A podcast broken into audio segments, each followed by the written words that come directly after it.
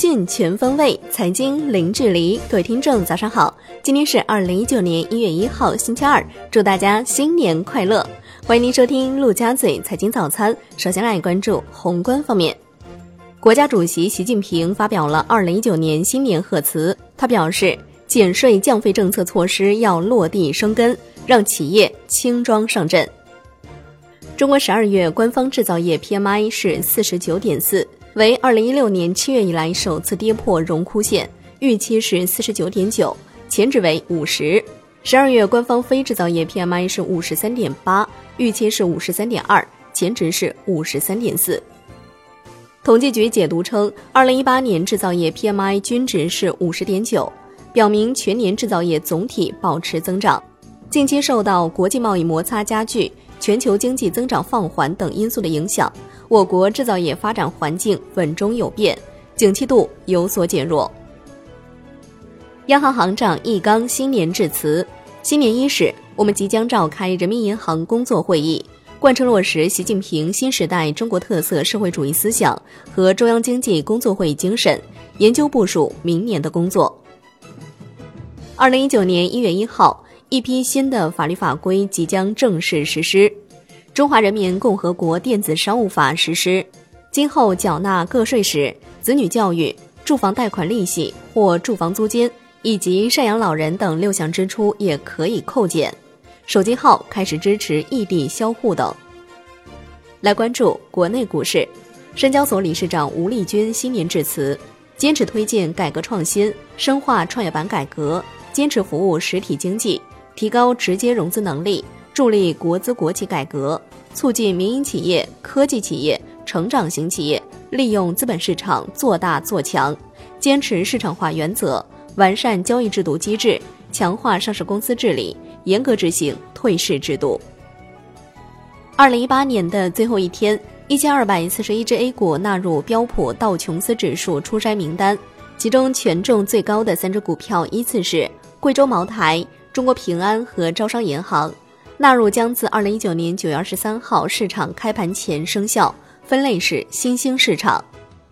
高盛北京新闻发言人就中石化事件表示，高盛公司不打算评论个别客户关系，但希望澄清，高盛并没有执行或提议部分社交媒体中提及与中石化或其所属公司相关的交易类型及交易金额。此外，该发言人还强调。部分社交媒体上的不实指控是错误及恶意的。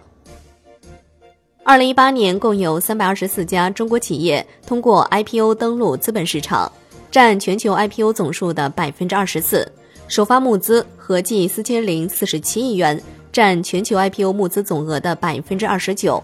至此，中国上市公司数量已经达到六千九百六十一家。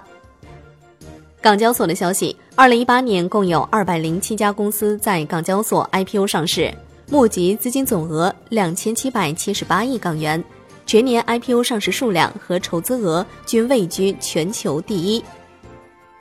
恒大健康发布公告，恒大健康与贾跃亭控制的 FF 达成了重组协议，恒大持有百分之三十二的 FF 优先股权，并百分之百持有 FF 香港。同时，双方所有原协议将终止，恒大无需再向 FF 注入资金，并同意解除现存的质押。此外，双方还同意撤销及放弃所有现有诉讼、仲裁程序及所有未来诉讼的权利。贾跃亭可以在五年之内回购恒大持有的百分之三十二 FF 股权。万达酒店发展在港公告完成收购万达酒馆全部股权。李迅雷表示。尽管二零一八年 A 股市场的跌幅已经很大了，但仍然很难断言风险已经出清。不过长期来看，目前 A 股整体投资价值已经具备，未来股价上涨的动力或来自于预期差，即现实好于预期。产业方面，国家电影局公布数据，二零一八年全国电影总票房是六百零九点七六亿元，同比增长百分之九点零六。城市院线观影人次是十七点一六亿，同比增长百分之五点九三。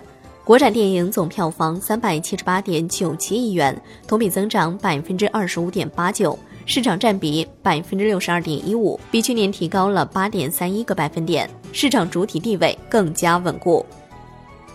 天津三星通信工厂将停工关闭。该工厂成立于二零零一年，拥有两千多名员工。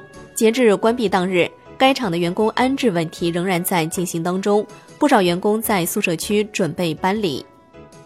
全球最大货机连续五年高增长终结，天虹余额宝今年底规模降至一点一三万亿元，一年的时间萎缩近四千五百亿元。来关注国际股市，花旗研究近日调降对苹果第一季 iPhone 产量的预估，将价格最贵的 iPhone XS Max 产量预估调降近一半，成为最先因需求疲弱而调降产量预估的券商。华尔街知名空头分析师认为，目前美股市场的剧烈波动是熊市的证据。他承认市场被严重超卖，认为股市将迎来一轮大涨，可能会延续至一月份。但这并不意味着牛市回来了。他仍然担心美国经济可能陷入衰退。通常，当美联储收紧政策时，经济衰退就会发生。特斯拉正为其工厂破土动工做准备。首席执行官马斯克在推特上写道：“期待很快为上海超级工厂动土，访问中国。”最后来关注债券方面，新加坡交易所上周五公告，海航集团将旗下信息技术子公司美元债赎回日期从一月一号推迟到二月二十五号。海航再度推迟了这笔二零二一年四月到期债券的赎回日期，称融资条件尚未得到满足。